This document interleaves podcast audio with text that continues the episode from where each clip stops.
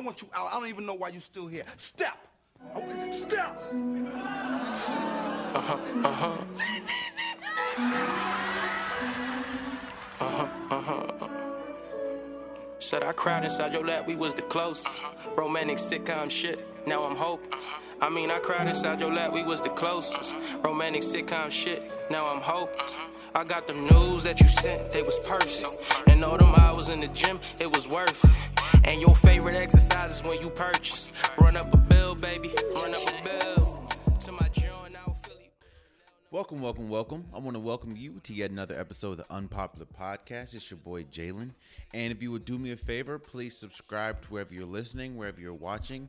It would definitely mean a lot to me. If you're not on the YouTube channel, come to the YouTube and subscribe there. As you can see, you know, get the full visual experience. But where we'll start is this. The Eagles trade last week.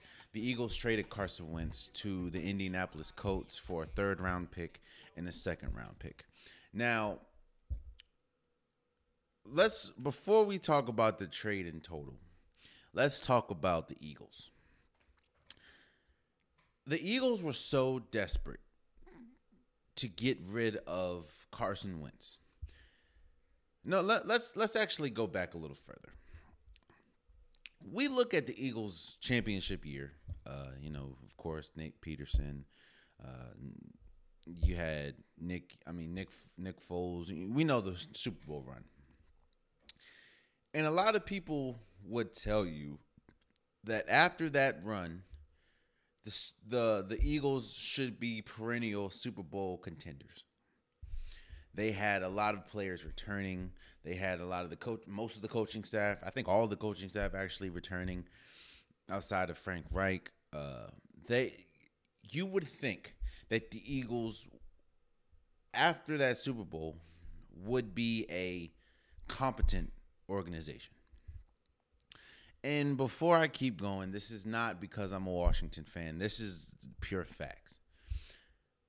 After that Super Bowl run, this it feels like the Eagles haven't really done anything right. You have Carson Wentz. You signed Carson Wentz to a mega deal. But you st- even even before signing that deal, you knew and you know that Carson Wentz has injury problems, injury history. You know that you, he he he he has a problem with staying healthy. Hell, the reason why Nick Foles has a statue, the reason why Nick Foles is so revered in in Philadelphia is because he had to come in for Carson Wentz and ultimately have one of the greatest Super Bowl runs ever and win it all against Tom Brady and the Patriots at the time. But you know that doesn't work out. I don't know what it is. I don't know if it's the training staff. I don't know what it is, but multiple players continue to get hurt. And then you fudge up the Nick Foles, Jalen Hurt, Hurts experience completely. Now, there's we talk about Jerry Jones a lot, and one reason why we talk about Jerry Jones a lot is because Jerry Jones is seen a lot. Jerry Jones is heard a lot. One, the last thing you really want is an owner to be the face of the franchise. It's it's that's because that means the owner has i mean i understand it's the owner you know you have the most money you, you you're the billionaire it is what it is it's your team. But when the owner is the face of a franchise that means that either the franchise is not good or the owner continues to be in the in the spotlight continues to be front and center and in jerry jones situation he continues to talk continues to he he always i mean he has a radio hits. He he just continues to talk. He feels like he has to be a part of the media. While the eagles owner is not the is not the face of the organization one problem that we see with the eagles is the owner and the gm continuously try to make decisions for the team as far as how personnel is run. And that's kind of what happened with uh Pederson and the the ownership. Nate Pederson uh, wanted the the team to run one go one way, and he felt that that he he had he earned that, seeing as though he won the franchise, their only Super Bowl. But then the owners, ownership, and GMs were telling them to do something else. They were telling them, you know, no, stick with Carson Wentz, even though we, you know, Carson Wentz had a horrible year. Uh, they were saying no. All right, now play J-. like Pederson did not have his own voice, and that's that's one reason why the the Eagles just had a horrible year last year. But let's go back to this trade. First and foremost, the Eagles lost the trade not because they lose the player, but because they just going into this off season, the the writing was pretty much on the wall for the Eagles. The writing was on the wall because I mean we know what happened with Pederson and Pederson and Nick uh, and, and Carson Wentz weren't getting to, weren't getting along, and Carson Wentz said he want he demands a trade. He, he doesn't he doesn't want to be uh, a backup, which was understandable. And you're already behind the eight ball in that point when the player says he wants out. And once the player says he wants out, unless you're like a Deshaun Watson or something like that, you're not going to get the most that you can get, seeing as though the player has already ex- expressed that he wants out. So teams are going to be like, why would I give you top dollar if the player doesn't even want to be there? So you're already behind the ball in that point. And you've been asking for a first round pick plus something. I mean, I, I remember saying they're they're gonna ask for a a a king's ransom for Carson Wentz. First and foremost, Carson Wentz at his best is a good player, but he's not no Car uh, he's not no Deshaun Watson. He's not no Matthew Stafford. Like Carson Wentz is not no first round pick talent, but at least right now. But I digress. To end up trading Carson Wentz for a third round pick and a second round pick that may or may not turn into a first is is crazy to me. See, uh, it's not crazy. It's that just shows where the organization is. One, the organization wanted to. They just needed Carson Wentz out the building. But the problem with that is what you lose in that. I, I, don't know if you remember what it took to get Carson Wentz, but it took a lot to get Carson Wentz for Eagles to trade up to get Carson Wentz. Then you lose Pederson, who is a pretty good co- coach. Don't get me wrong. I understand that you know last two years maybe didn't work out how it was supposed to work out, but he's a pretty good coach. So you lose him, you and you lose Carson Wentz. So on top of that, on top of this all, you come out instead of saying, okay, now that Carson Wentz is out, Jalen Hurts is going to be our quarterback, you then say, we're going to bring in a quarterback and have a quarterback competition. So that shows right there the the problems that Carson Wentz was dealing with with the organization. It looks like Jalen Hurts might, might have to deal with that too. How is it that all off season, I mean all last season, we're hearing play Jalen Hurts, play Jalen Hurts, play Jalen Hurts. You then play Jalen Hurts, and he he looks good. He doesn't look like a, a, a Super Bowl winning quarterback, whatever. But it's his first year, and he looks good. He looks promising. He looks like he can have a bright future. You play him, he looks like that. He's a main reason why you're able to get off of Carson Wentz. And then you then turn around and say that we're still going to have a quarterback competition instead of backing the quarterback that you pretty much gave up on your previous quarterback for it's just it just shows that the Eagles are not the organization that that championship year was really an anomaly. The Eagles are not a well-run organization. They have players that hell we nobody really talks about Zach Ertz has been wanting out for the past what two three years. Um, the players continuously get injured and I don't I'm not just I'm not saying it's on the organization, but you have to start looking at the the the uh health of the like the the staff when you when you're saying players like every year towards the end of the season half of their players are out due to injury it's just the eagles are not a well-run organization. Not to mention, and this really shows you how much they wanted to get off of Carson Wentz. I don't know if you remember when we talked about the Matthew Stafford, uh, Jared Goff trade, and I said that the last thing teams want to do is this is the last. You know, teams they don't want to trade away star players. They don't. They don't want to do that, of course. But even more than that, the last thing a team wants to do is have dead cap money. Not, I mean, there's nothing you can do with it. It just costs the team that much money, and you can't do nothing. You can't fill it with anything. You can't bring a player in and, and pay him that money. Like you can't do anything with dead cap money. It, it's just that's just is what it is. You know they wanted to get rid of Carson Wentz, and actually, honestly, I don't think they had any they didn't. I also think one reason why they they settled for a third round pick and a second round pick is because they didn't really have anyone that wanted Carson Wentz. So you know they wanted to get off of Carson Wentz so bad because they took the Eagles took the biggest cap hit in NFL history, which is thirty three point eight million dollars. That is money that they just don't get back, and I guess you can say they have faith in Jalen Hurts, but it's weird when you say that and then you turn around as soon as you trade Carson Wentz and say, "Oh no, we're going we're, we're to try to bring a quarterback on and have a have a healthy quarterback battle." That doesn't make sense to me. That's like saying, "You know what? We're to bring uh we're to we're to trade away I don't know. That's like saying, you know, we like Deshaun Wentz, but there's going to be a healthy quarterback battle or Deshaun Wentz. We like Deshaun Watson, but that's going to be a healthy quarterback battle. We like Aaron Rodgers, but that's going to be a healthy quarterback battle.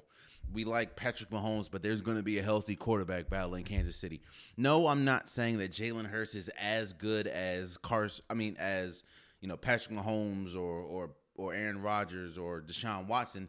But what I'm saying is, if that is your quarterback, and you're and and if you look at the roster and look at the quarterbacks on the team, I don't see how you don't go and say, okay, this is our quarterback. This is who we're going with. Instead of just saying, oh no, it's going to be a healthy quarterback. Wow, that doesn't make.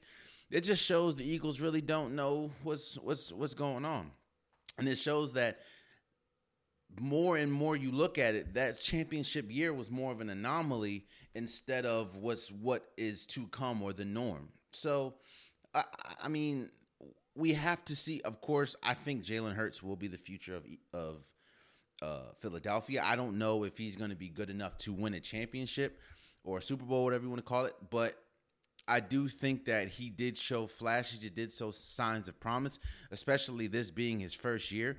I think that you know it, it, I, we have to see. And let's talk about the trade on the on the on the Indianapolis Colts side. To me, this is what you wanted you know, you you Carson Wentz for people that forget, Carson Wentz was a MVP favorite before he got hurt that Super Bowl year. And a lot of people want to want to want to say the reason for that was his pairing with Frank Reich. And the fact that Frank Reich is now on the Indiana coach or uh, Indiana coaching staff, you and, and you bring Carson Wentz on, a lot of people in in Indy's hoping that you get now the Carson Wentz that was the MVP candidate. Don't get me wrong. I'm not saying Carson Wentz is horrible. He had a horrible year last year, but I think it we have to wait to see if that was just one year or if Carson Wentz is really broken. If Carson Wentz is really broken, I still don't think that Indianapolis lost the trade because you only give up a third round pick and a second round pick. Now, and you also have Jacoby Brissett Oh no, I'm sorry. You had yeah, Jacoby Brissett on the roster. And while Jacoby Brissett may not be good enough to be a season long starting quarterback, if you need to bring him on for Carson Wentz because he just ain't getting right, you can do that. Now, if Carson Wentz and Frank Reich pairing is is like a match made in heaven, like it was that year they won a Super Bowl, then you could you pro- you have you could have a quarterback of the future. I mean, Carson Wentz is still young. We were, you know, a lot of people were saying, uh, especially after, before this, before last year, a lot of people were saying Carson Wentz could be a top ten quarterback when completely healthy and when paired with Frank Reich. So I think that I mean it's a win-win for Indy. You don't give up that much, and if he is at his best, at the at, at Carson Wentz's best, you could be a Super Bowl contending team. I mean, we know how good Indianapolis is as a team. I mean, you have incredible defense with Darius Leonard and DeForest Buckner. You have Quentin Miller and one of the best offensive lines in the league. And and one reason that we were one thing that held them back last year was the quarterback play. Even though I believe Philip Rivers is a future Hall of Famer, he's past he was past his prime last year, and we saw that against the Bills in the playoffs.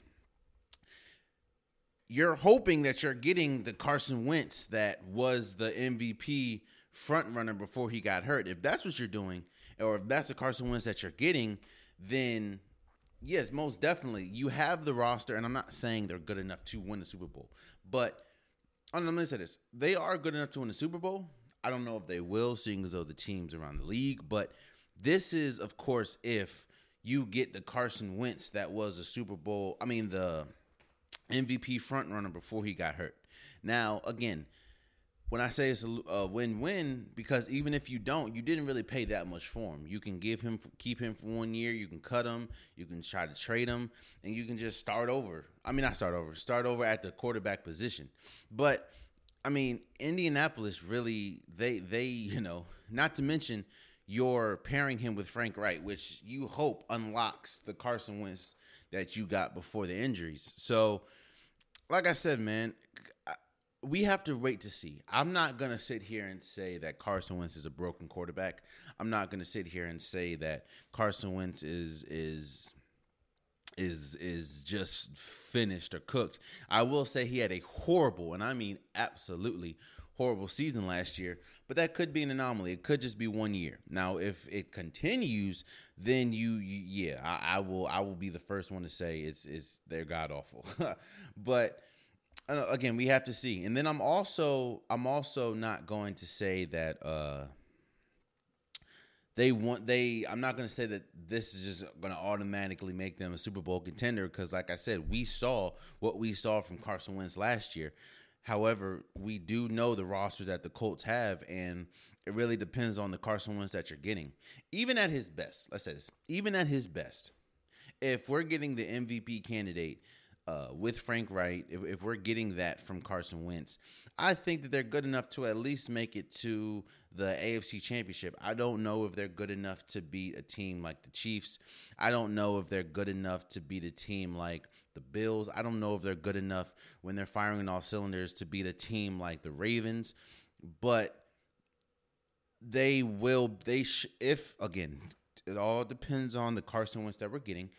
It they definitely can be in that tier, uh, seeing as though the roster that they have. So, like I said, the Eagles trade Carson Wentz to Indy for a third round pick and a second round pick, pretty much. So, we'll definitely need to see. I don't. I don't see unless unless you bring in a a unless you find a way to get uh Trevor Lawrence or Jalen Hurts just becomes the next Patrick Mahomes. I don't see how the Eagles come up uh, successful in this trade, seeing as though they were asking for a first round pick and they got a third and a second. Not to mention, you're getting you lose Carson Wentz, you lose Pederson, or you you mutually part ways with Pederson, and you don't really even instill uh, faith in your new quarterback. And for Indy, like I said, you get Carson Wentz. Hopefully, they hope that Frank Reich is going to unlock the Carson Wentz that we saw that was a uh, MVP front runner that one year. And with the roster that they have, you know, you hope that, you know, you get the best of it. So we'll just definitely have to see. Moving forward. Naomi Osaka wins the Australian Open. Uh, this, I think, she she becomes the second woman in tennis history to win four or to go four and zero oh in her first four major finals appearances. Um, it started with the semifinals when she beat Serena Williams, and let me let me let me let me uh, park on that real quick.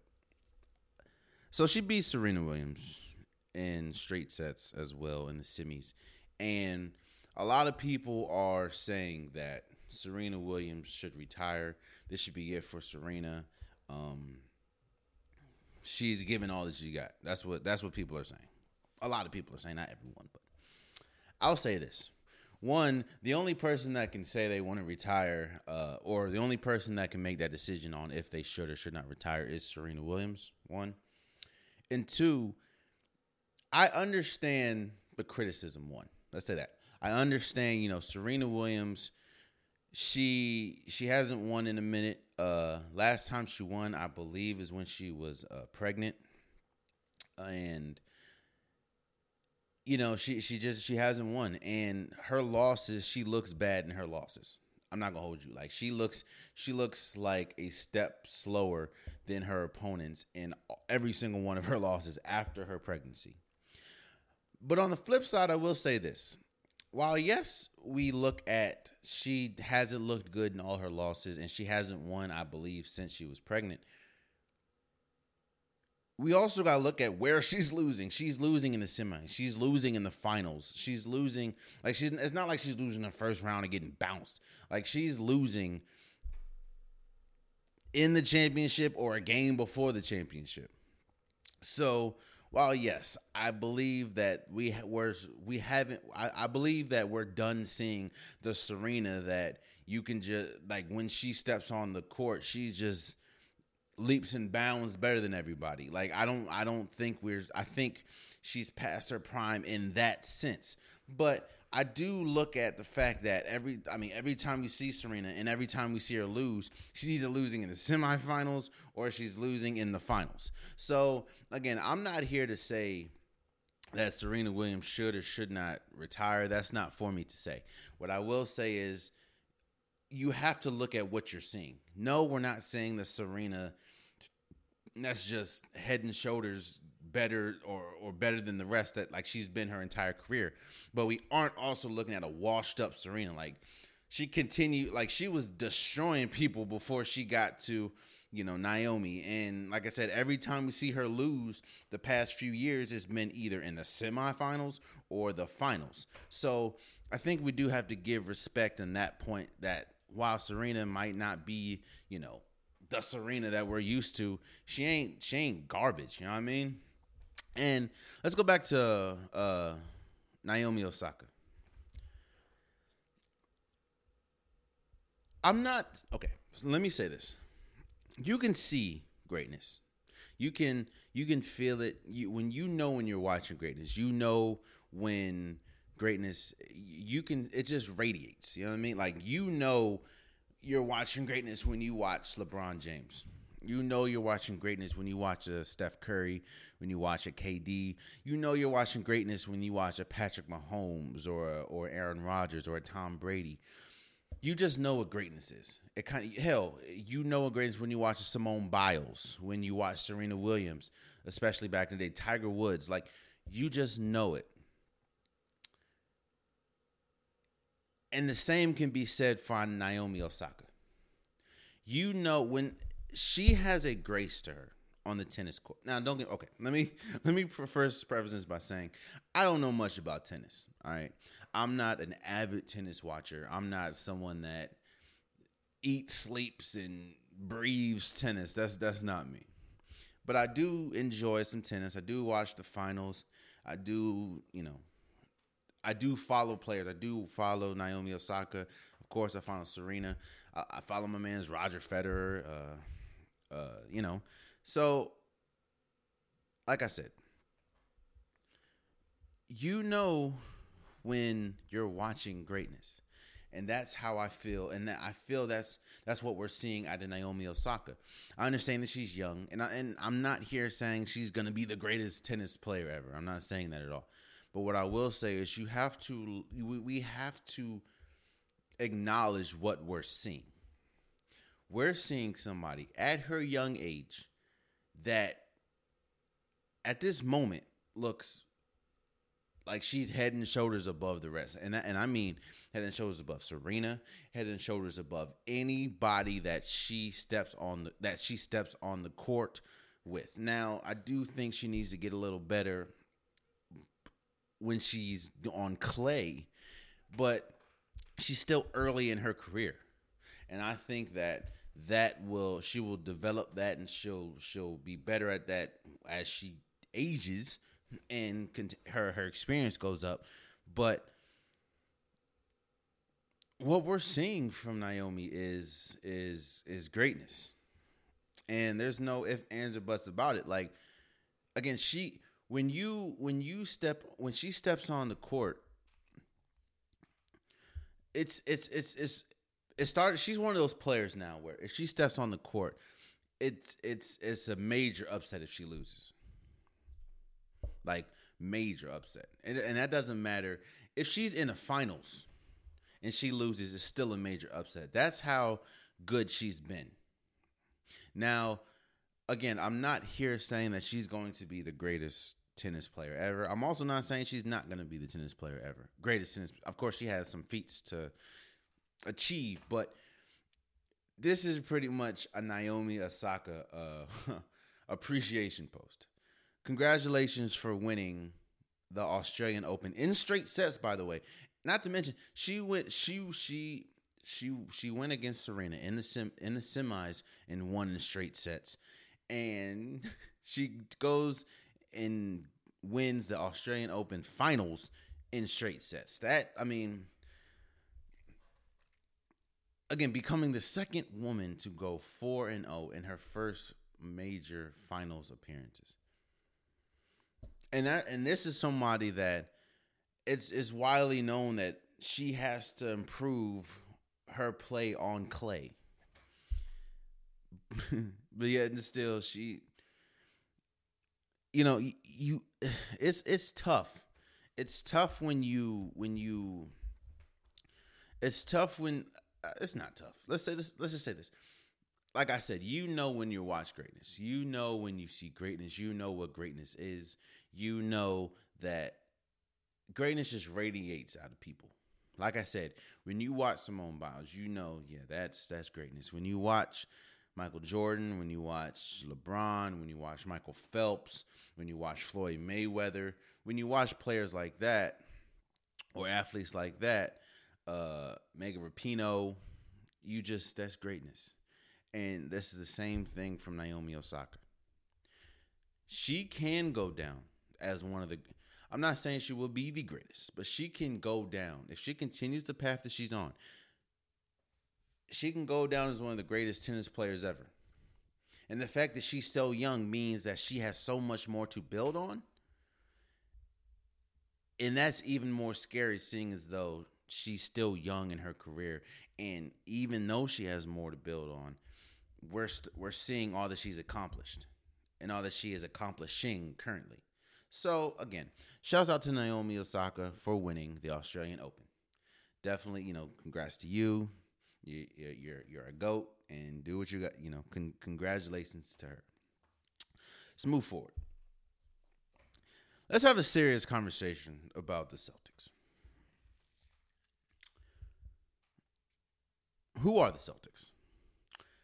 The Celtics do everything good. What do I mean by that? The Celtics have a good coach in Brad Stevens. They have a good GM in Danny Ainge. They have star players. They have Jayson Tatum. They have Jaylen Brown. They're they're they're they're good defensively. They're okay defensively. They're good. They're okay offensively. I mean, you have those players. Uh, you have Kemba on some nights. You have Payton Pritchard. You know, you you have Marcus Smart on the defensive side when he comes back. Uh, they do everything good.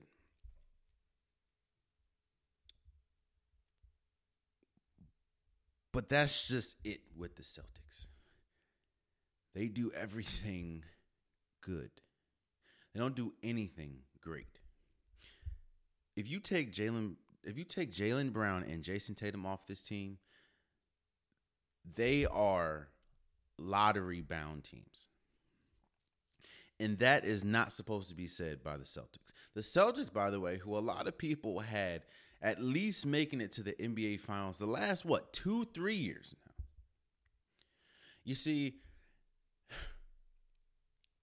I talked about this last last episode. Uh there's a difference between rebuild like at some point you have to get out of that rebuild stage. That's the problem that we see with the Wizards. That's the problem that we see with the Magic.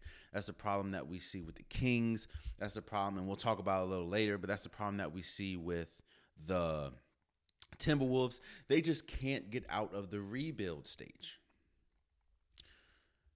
The Celtics are in the same boat, but not the same ship, if that makes sense. Let me say this they're in the same ocean, but not the same boat. The Celtics have stayed in this player development stage since they brought on Brad Stevens. And Brad Stevens is a great coach when we're talking about player development. Again, nobody thought that Jaylen Brown would be this good. He more than likely will be an all star this year people thought that Jayson Tatum would be good, but nobody thought Jayson Tatum would be this good on the a borderline superstar this young and this early in his career. But that's just it. You have. You develop players. You, the organization, especially since bringing on Brad Stevens, has been incredible developing players. But at some point, you have to move from the player development team to an actual championship contending team. And you can look at the you can you look at the Celtics now and realize this I mean they're good but they're not like think about it. This all stemming from them blowing a 24 point lead and ultimately losing I think on Sunday to the to the Pelicans. A Pelicans team who is horrible on defense. And while you do have Zion Williamson, you do have Brandon Ingram, you do have Zion Williams, I mean uh uh Lonzo Ball on a good day. They're not that good. This that's a team that you should destroy. Yet and still, you build a 24 point lead and then you ultimately lose a 24 point lead and the team is 15 and 15. They sit what sixth in the East right now. Now that's okay, but th- we're talking about the Boston Celtics. The Boston Celtics that a lot of people had at least going to the championship this year, last year, and the year before. Think about it. Let's look at the top teams in the NBA. Right.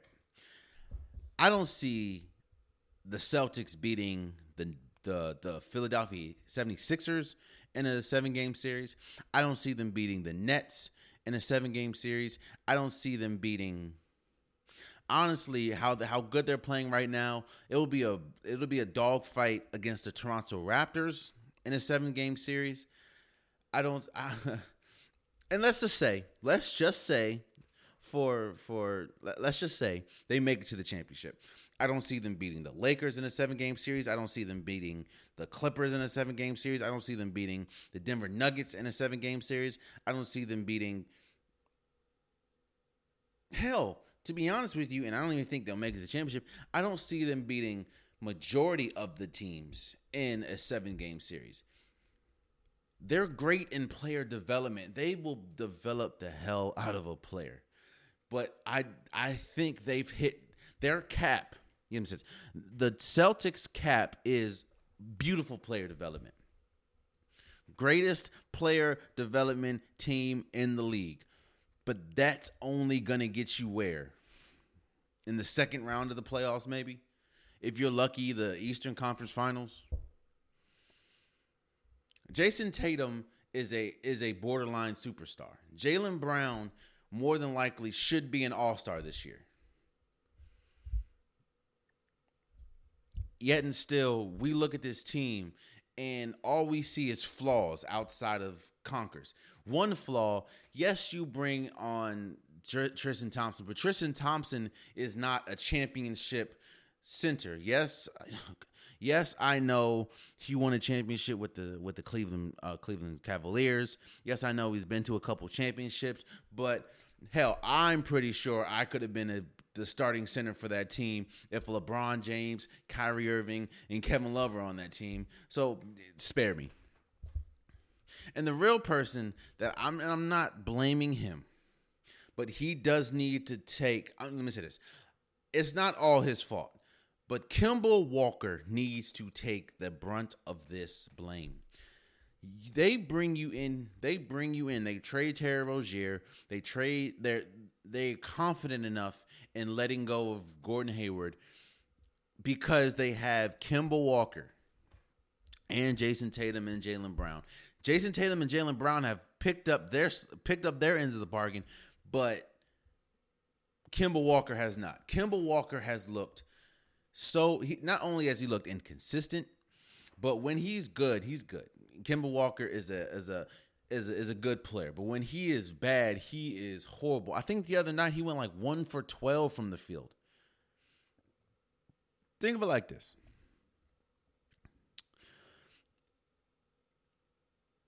There was a legit argument back when Kemba Walker played for the Hornets. The argument was Kemba Walker is good enough to be the starting point guard on a championship team. In fact, when the Celtics, when Kyrie left the Celtics and they brought on Kemba, there was a lot of people, including myself, that thought that Kemba Walker was a better fit for the Celtics and would take the Celtics further than Kyrie was, and ultimately did take them. Uh, so, but the caveat was we were getting the Kemba Walker that we've seen in Charlotte the whole time. I ain't gonna hold you. That's not the Kemba Walker we're seeing. We're seeing a Kemba Walker who can't stay healthy. We're seeing a Kemba Walker who is. We knew Kemba Walker was bad on defense, seeing though his height and everything, but Kemba Walker is god awful on defense. Kemba Walker is is not reliable when it comes to the offensive side of the ball, even though that is his calling card, his offense. So Kemba Walker, right now, right? I'm not saying that it won't get better, but Kemba Walker right now is a liability for for the Celtics because they're leaning on him, which they they that's what that's what they brought him on for. They're leaning on him for more of a leadership offensive role, and he has lacked in both areas, both areas. Again, the Celtics do damn near everything good. They're a good defensive team, especially with you know Marcus Smart coming. They're a good offensive team. I mean, Jaylen Brown, Jayson Tatum. Uh, they're they're they're they're a they're a good they're a good coaching staff. They're a good organization. But good is not going to win you a championship. Good is not going to not going to get you to where ultimately you hope to be, which are champions. Hell, look at look at the last few champions the Tom, the the the Lakers. that was a great. I mean, you have two great players. I said that you have two great players and a and a good team around them. The Toronto Raptors, you have one great player and a good team around them. Not to mention a team that was built to beat a team, and and they did also. You know, I'm not going to talk about the whole injuries and stuff, but yeah. This the the Golden State Warriors, a great team. The Cleveland Cavaliers had a great player. I had a couple great players. What I'm saying is, good is going to get you wins. Great is going to get you championships. The Celtics are not a great team. They have a great, they have a good player who is on the cusp of greatness in Jayson Tatum. They have a good, they have a, a, a solid player in, J, in Jaylen Brown. They expected uh, Kemba Walker to be a great player. He's not. And there's something to be said that the the the the the best compliment or the yeah the best compliment that you can say about the Boston Celtics right now is it is probably the one of the greatest teams we've ever seen in in NBA history for player development. like they developed the hell out of some players. But I I I I challenge you to go back in history, an NBA history or whatever. How many player development teams win a win a championship without having a superstar top 5 player or acquiring a great player? You can leave in the comments if you want, but I, I I can't. I mean, the the closest the closest I can think is maybe Golden State in 2015 when they won, but you had MVP and Steph Curry, and Klay Thompson, and Draymond Green, and Andre Iguodala, and Harrison Barnes. Like, you know what I mean? So, are the the Celtics? I look at the Celtics and I don't see a championship team. I see a great player in Jayson Tatum. I see a really good player in Jaylen Brown. I see a player that's been probably one of, if not the biggest disappointment this season in Kemba Walker. I see a, a great players player development coach in Brad Stevens, but I don't see a championship team. And honestly, the worst part about it is so does the Celtics. Danny Ainge came out and said the team's not good enough. They're not good. So you know you have a problem. It's just can you fix it? And I don't. I, I I need to sit down and really think about how to improve the Celtics, but the Celtics today, as currently constructed, is not a championship team.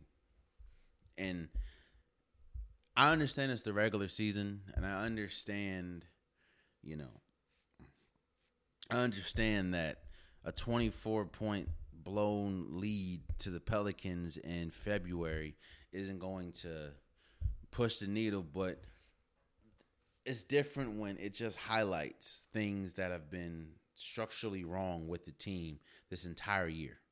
So that's the Celtics. Uh moving forward, DeMarcus Cousins and the Rockets agree to mutually mutually part ways. The Rockets want to uh,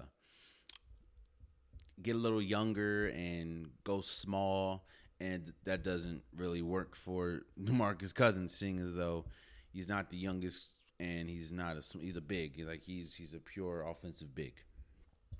So a lot of people are saying, "Where's you know where's he going to go next?" And I'm hearing I'm hearing the Nets and I'm hearing the Lakers. And don't get me wrong, I under you know acquiring a talent like Boogie would be good for any team. I mean, he's a he's a great he's a really good offensive player. Like, don't get me wrong. While he hasn't had the best season, he is also coming off of yet another lower extremity injury. So it's going to take some time, and we're not seeing the book like the the great uh, arguably one of the best centers in the league, Boogie is that's not him. We're not seeing that. We haven't seen that since maybe the Pelicans before he uh before he got hurt. But I'm hearing like I said, I'm hearing the Nets and the Lakers will be great destinations. And I honestly think that those would be probably two of the worst destinations for Boogie. Why? Let's let's start with the Lakers. What is the Lakers? What what do the Lakers struggle with? The Lakers when Anthony Davis is not on the court, they struggle with rim def, rim defending and scoring the ball. While Boogie can help in maybe one of those categories, which is scoring the ball, he is not a rim protector at all. Which is actually another reason why the Rockets are just openly willing to part ways with him. He's not a rim protector. He's not a Clint Capela. He's not a Jarrett Allen. Like he's not protecting the rim like that. And while he can score the ball, he's not one of those players that can carry a team. He's not one of those players that if LeBron's having an off night, if Anthony Davis when he's back's having an off night, Uh, he'll he'll give you 28, 29 points. That's not Boogie anymore. Boogie is just a step slower. Of course, rightfully so, seeing as though most of his injuries have been lower extremity injuries.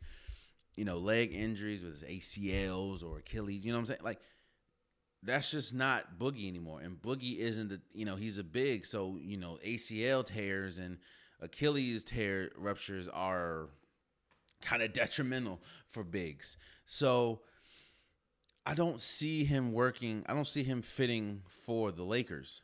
Now, for the Nets, I definitely don't see him fitting for the Nets because here's one. I will say this, and I said this before. The Nets offensively are incredible. The Nets offensively are arguably one of the greatest offensive teams that we've ever seen. With Kevin Durant, with Kyrie Irving, with James Harden, they are incredible offensively. And they could go down as one of the greatest offensive teams we've ever seen.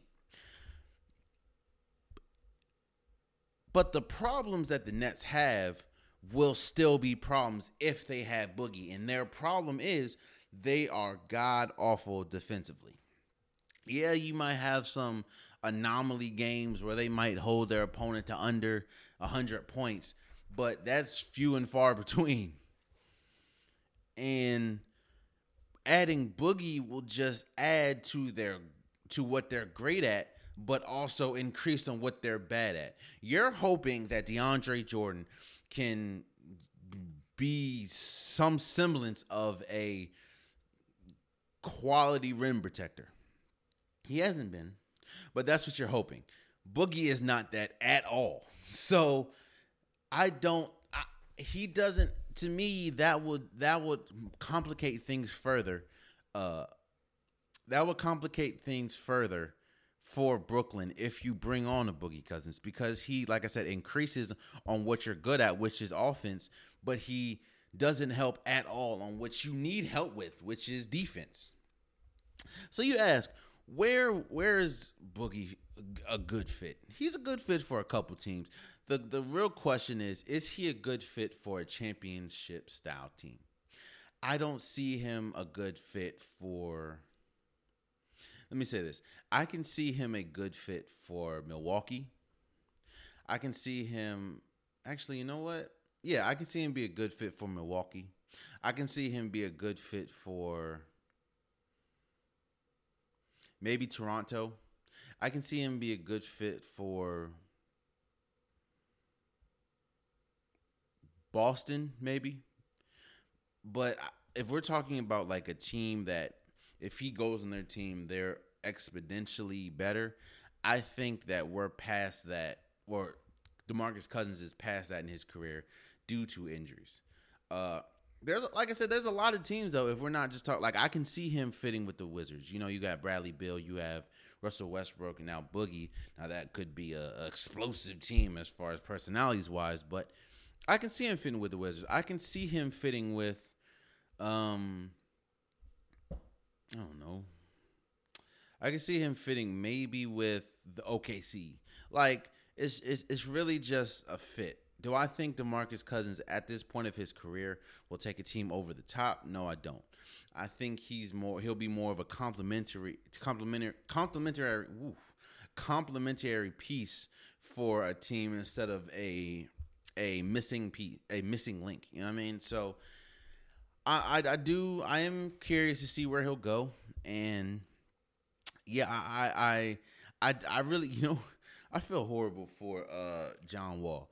You know John Wall first gets traded from Washington to Houston, and while of course John Wall didn't want to leave uh, Washington, the sun is kind of bright because you get James Harden, you get Boogie, and it looks you know it looks bright.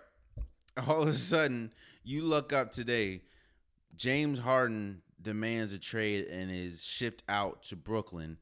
Boogie, now your college best friend and one of your closest companions in the league, is now parting ways. So it's just you and and what Christian Wood. so I, I, just feel bad for John Wall, man. I, and and again, I'm I, I'm anxious to see where Boogie goes. I, and I say anxious more for him than for the fit because again, I don't think we're. I don't think like if Boogie, if Boogie went to to Brooklyn, I don't think that the meter will change. I think a good place for him to go would be uh would be New York, but as far as New York Knicks, but I don't know. But then again, that will take away from Julius Development. So I, I don't know, man. Again, it's it's unfortunate due to injuries how we're looking at uh DeMarcus Cousins, but you know, it, it we'll we'll just see how it goes. So yeah, moving forward.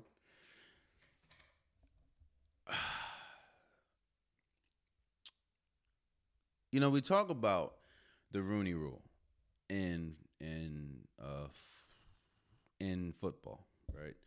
And for people that don't know what the Rooney Rule is, the Rooney Rule is if there is a open vacancy on any head coaching or any front office position, any coordinator position, the team has to uh, interview a minority for the position.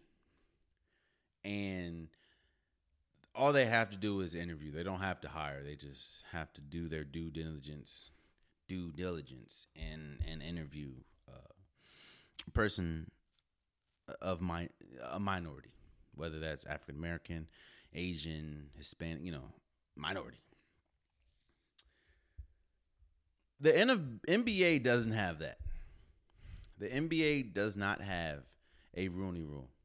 The NBA doesn't have a rule where you have to hire or you have to you have to um you have to interview an African American or an, a person a, a minority for any position. And where is this coming from? The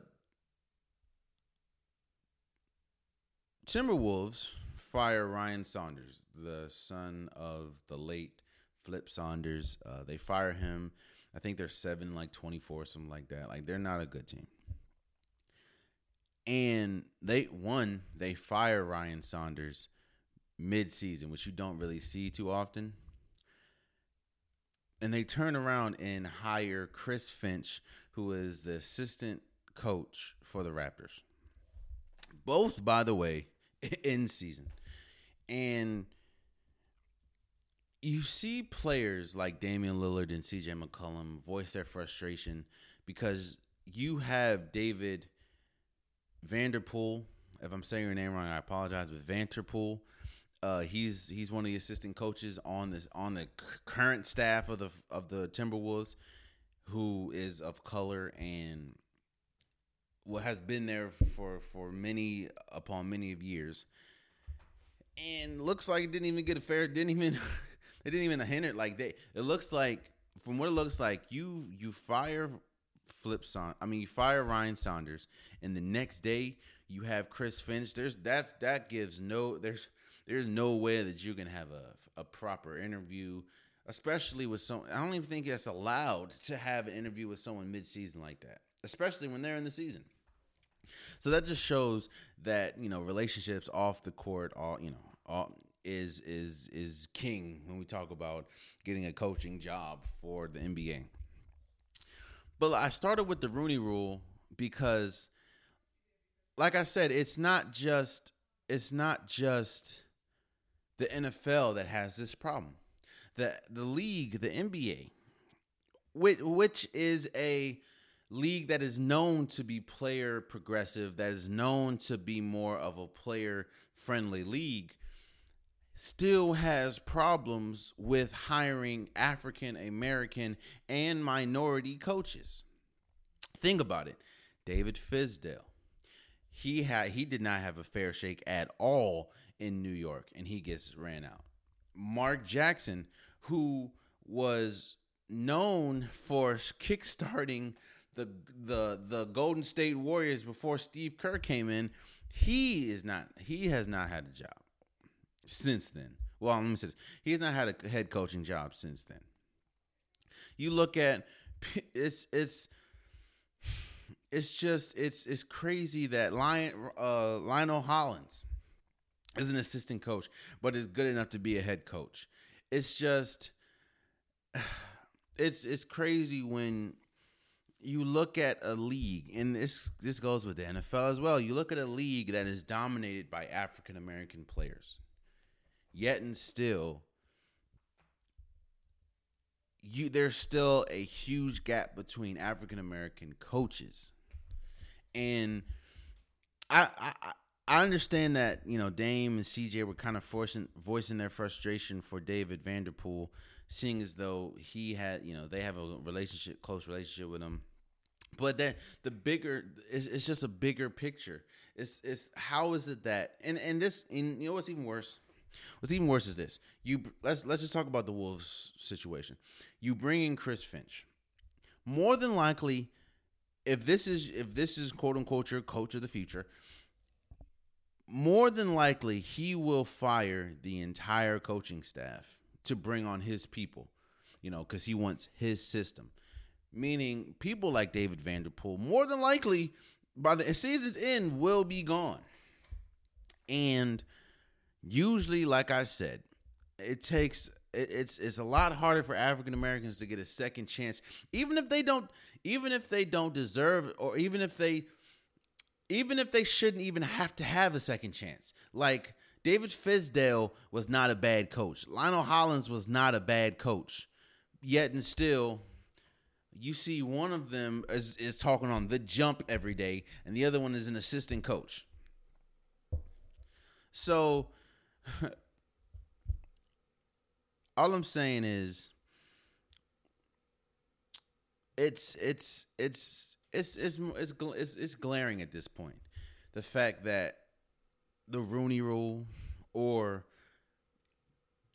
in the NBA sense, you know, not hiring African American as a head coach, like it's, they're so easy to have an African American as an assistant coach, uh, or a, a special teams coach or something like that, and but they don't want you as a head coach. Look at let's look at look at uh look at the NFL. We talked about this before, so I'm not gonna I'm not gonna you know dwell on it. But look at the damn near entire coaching staff for uh the Bucks. You know Byron Leftwich, uh, Todd Bowles. Um, look at look at the Chiefs. Eric Bieniemy. The the league is so comfortable with having them being coordinators, yet and still for some reason they have bad interviews, quote unquote, when they go for head coaching, and you get, get a person like Dan Campbell, who's talking about biting people's shins off, and then the head coach for the Eagles, I totally forgot his name, but he had to read. he read a written statement that was pretty much saying, you know, we're we're going to be the best that we can be. You have to write a statement for that. Yet and still, Eric Bieniemy was a bad coach like a, a bad interview. I'm almost sure. I'm almost sure. I, I could be wrong, but I'm almost sure Eric Bieniemy did not say we're gonna, you know, if you kick us down, we're gonna bite your kneecap off. I'm almost sure he didn't say that, but he didn't get the job. But and, and, don't get me wrong, I'm not saying that Chris Finch is not going to be a great coach. I'm not saying that he's not going to be the next greatest coach in, in NFL history. I mean NBA history. I'm not saying that because who knows. But what I'm saying is, it's crazy that African Americans and people of or, or, or minority candidates continue to get lo- overlooked, and it's crazy how if you look at the league right now, look at the league right now. You can, I think you can, in fact, yeah, if you look at the league right now, you can count on one hand all the African American head coaches in the NBA or coaches of minority.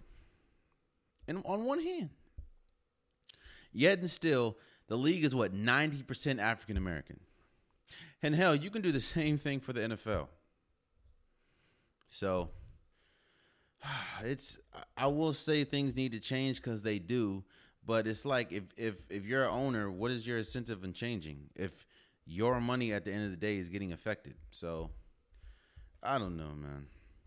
But also, I said we'll talk about the Wolves or Timberwolves. Let's talk about it real quick. we have to have a serious conversation about how good Carl Anthony Towns really is. Again, and and this I understand that Carl Anthony Towns off the court has gone through God knows like has gone through damn near hell this past year, year and a half. Uh with COVID and his family. He's I'm not gonna I'm not gonna list everything that's happened, but I know that he's he's gone through a lot and my hearts and prayers go out to him and his family. But we're just talking about basketball on court. And you have one reason, one reason why a team. Now there's there's multiple reasons, of course. Uh, there, there's there's multiple reasons that could be why a team has, cannot get out of a rebuild stage. One reason is because you bank your history on the wrong person.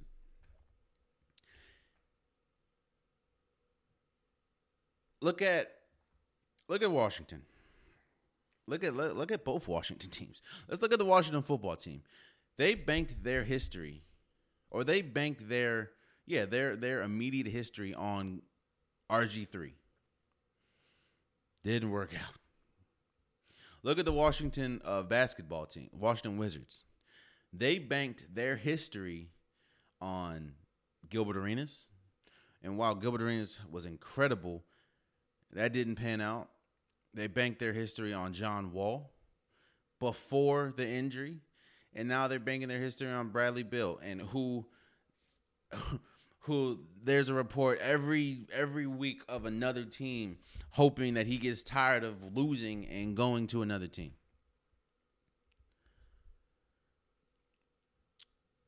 I'm not saying that Karl-Anthony Towns is a bad player. But what I'm saying is we have to look at how good is really Karl-Anthony Towns. And when I say how good is Karl-Anthony Towns, it's like a coin. It's like you flip like like I said, one one one side you have uh when you bank on a player and it works. The Golden State banked on Steph Curry. It worked. Uh who else? Cleveland for a certain amount of time banked on LeBron James. It worked. Uh, even though it was one year, Toronto banked on Kawhi Leonard. It worked. And like I said, and, and and and like I said, man, it's a flip of a coin. Sometimes, and like I said, a lot of times it doesn't. The Timberwolves banked on Karl-Anthony Towns and Andrew Wiggins, and it did. It's, it's not working. And now you throw in uh, D'Angelo Russell, it's not working. Like I said, when you bank on a player like LeBron James, Cleveland they ain't been good since he left because they banked on him. Now, yes, it ultimately got them a championship, so it worked for that time, but they they haven't been good since before he was there and after he was there. The Lakers banked on the Lakers banked on LeBron. It's working. I mean, you got a championship. You're like what second or third in the in the West. Like you know, it's working. Oh, LeBron and Anthony Davis. What I'm saying is this. Yes, you can fire Ryan Saunders. You can you can hire Chris Finch, but at the end of the day, what are the who who did you bank your franchise on? Who are you banking your franchise on? And is that person paying off? or is that decision paying off?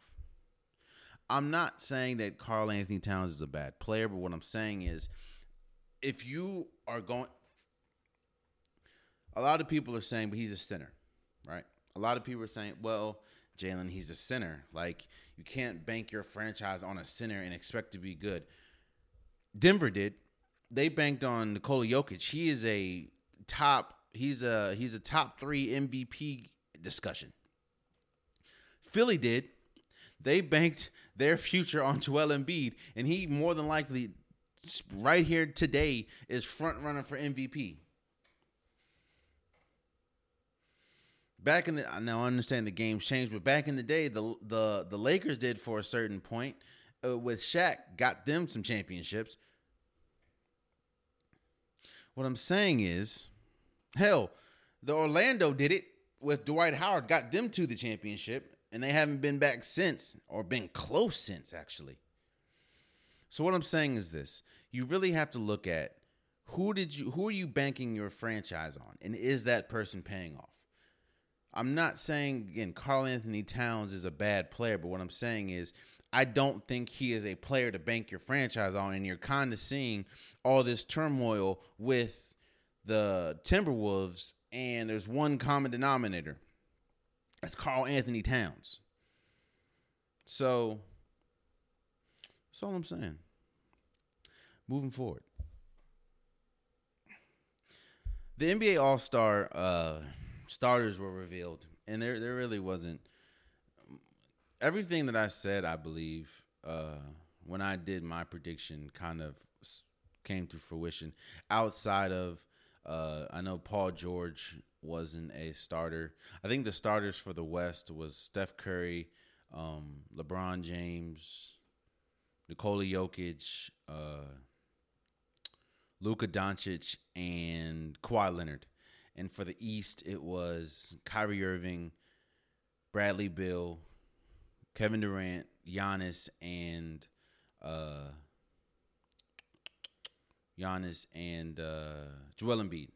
Now, the West, pretty much everything I said, outside of maybe Paul George, um, and a lot of people were were up in arms because Luka and Luka started over Damian Lillard. Uh, I, I I can see both ways. I can see people that are upset for Dame because he's having an incredible season, but even though Dallas is not having a good season, Luka is having a great season. So I can understand that. And I can kind of understand. I can kind of see the, how the fans voted in Kyrie Irving. Like I said, for the point guard position for the East, I would have gone with James Harden seeing as though I'm also looking at everything that he did, even though we know how it ended in Houston. If you look at the numbers, James Harden was still the old James Harden, even if he was overweight and just didn't want to play. Uh, but I, you know, there's no shock here. Shouts out to the voters for, for you know, uh, voting in Bradley Beal, which They should have done it last year, seeing as though he's kind of having an identical season, but it is what it is. But yeah, there's really no there's there's really no shock. Um, of course, we're we're waiting to see. I believe this the reserves are going to be on Thursday. I'm not sure, but yeah, man. Shouts out to shouts out to all the all the players that all the all stars that will be starting. So there's that. Moving forward moving off of basketball, Fernando Tatis uh, gets a 14 year, $340 million contract with the Padres. Now, shouts out to you, my guy. Go get your money. I'm not ta- I'm not saying at all that 340 million was not deserved. He's one of the best young players in the MLB. He's one of the best young players that the Padres have had in God knows how long. So I understand that. One thing that I will caution is the 14 year contract. If you look at all the players that you've given 10 plus year contracts to, none of them really has panned out as far as World Series uh, wins. I mean, you give it to, I understand it's still early in the contract, but you give it to uh, Bryce Harper. The Phillies ain't nowhere close to winning the championship. You give it to Mike Trout. While Mike Trout is arguably one of the greatest uh, baseball players ever, the Angels ain't nowhere close to getting a championship or a World Series. So, but but I do understand why you make that uh, why you make that decision because the Padres is not a organization that is really high on getting getting free agents. So to sell tickets and to at least have a, a marketing bargaining chip you give a player like uh, Fernando a 14 year contract. So it's like, well, he's here for 14 years. So come play with one of the best players. Not to mention, we don't want to lose a player like this, seeing as though the Padres, the San Diego isn't really a, a place to get high name free agents. So I understand. Um, I understand where I understand why you give him 14 years. I would just caution that, especially like really, really good teams or good teams that can afford free agents. Like, I don't see the the the Boston Red Sox giving somebody if well they're kind of cheap, but I don't see the Dodgers. Let's say I don't see the Dodgers giving a, a player, no matter how great they are, a 14 year contract, or the the the Yankees. I I just don't see it. But I do understand why the Padres gave it to Fernando um, Tatis um, Jr. So shouts out to him and shouts out. Go get your money, my guy. He is one of the best young players in in all the baseball. So it's definitely understandable. So shouts out to you. And lastly, before we go, I want to shout out Don, Deion Sanders for winning his winning in his coaching debut against Edward Waters. For people that don't know, he is the coach of Jackson State University, which is a HBCU, going against Edward Waters, which is another HBCU. I've actually we've actually played them in basketball when I played uh, college basketball. But shouts out to Deion Sanders for winning his coaching debut, uh, fifty-three to zero against Edward Waters, and you know it's it's it's big when a uh, a person in the sports world as big as Deion Sanders, especially we know what he did not only in the in the football world but the baseball world. Um, you know, for a player for a person like that to come and coach at a HBCU, that's just huge. And to bring to be successful because a lot of people would say well yeah he coached at hbcu but is he going to be successful i understand it's his first gig or, or i mean first win but it's like that helps with recruiting that helps with finances when or or funding when it comes to the school. And it's just that's just a huge monumental feat. So shouts out to Deion Sanders. It does suck that a lot of his personal stuff were stolen and then recovered um, at the end of the game. Like like come on bro. I understand it's Deion Sanders and he makes a lot of money but come on bro. That's uh, that's an like that's that's wild. You got to do better. But you know shouts out to Deion for getting his or winning in his coaching debut and winning big too. 53 to 0 ain't nothing to scoff at. So uh I appreciate you guys. That has been this week's episode of the Unpopular Podcast. Again, please subscribe, please like, please comment, please share. Uh, if you want an unpopular podcast, uh, shirt, hoodie, uh, sweat, sweater, whatever it is, the link in the description below. I have all different types. And yeah, man, I appreciate you guys. I love you guys. And until next time, much love.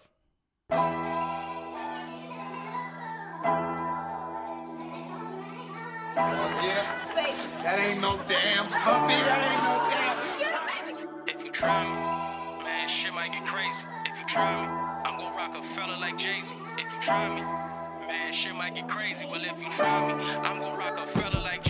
Though I walk through the valley of shadows and fiends, broken glass on the asphalt, cigars full of dreams, and that ground feel different under the weight of these Tims. And I ain't rapping buddy buddy, cause I'm working for M's, so it's not too many homies, and only few know me. I've been off key grooving, I enjoy moving low key, kinda tricks to ask your sister. Might as well call me Loki, and the youngin' in this game, but respect me like a OG when I talk.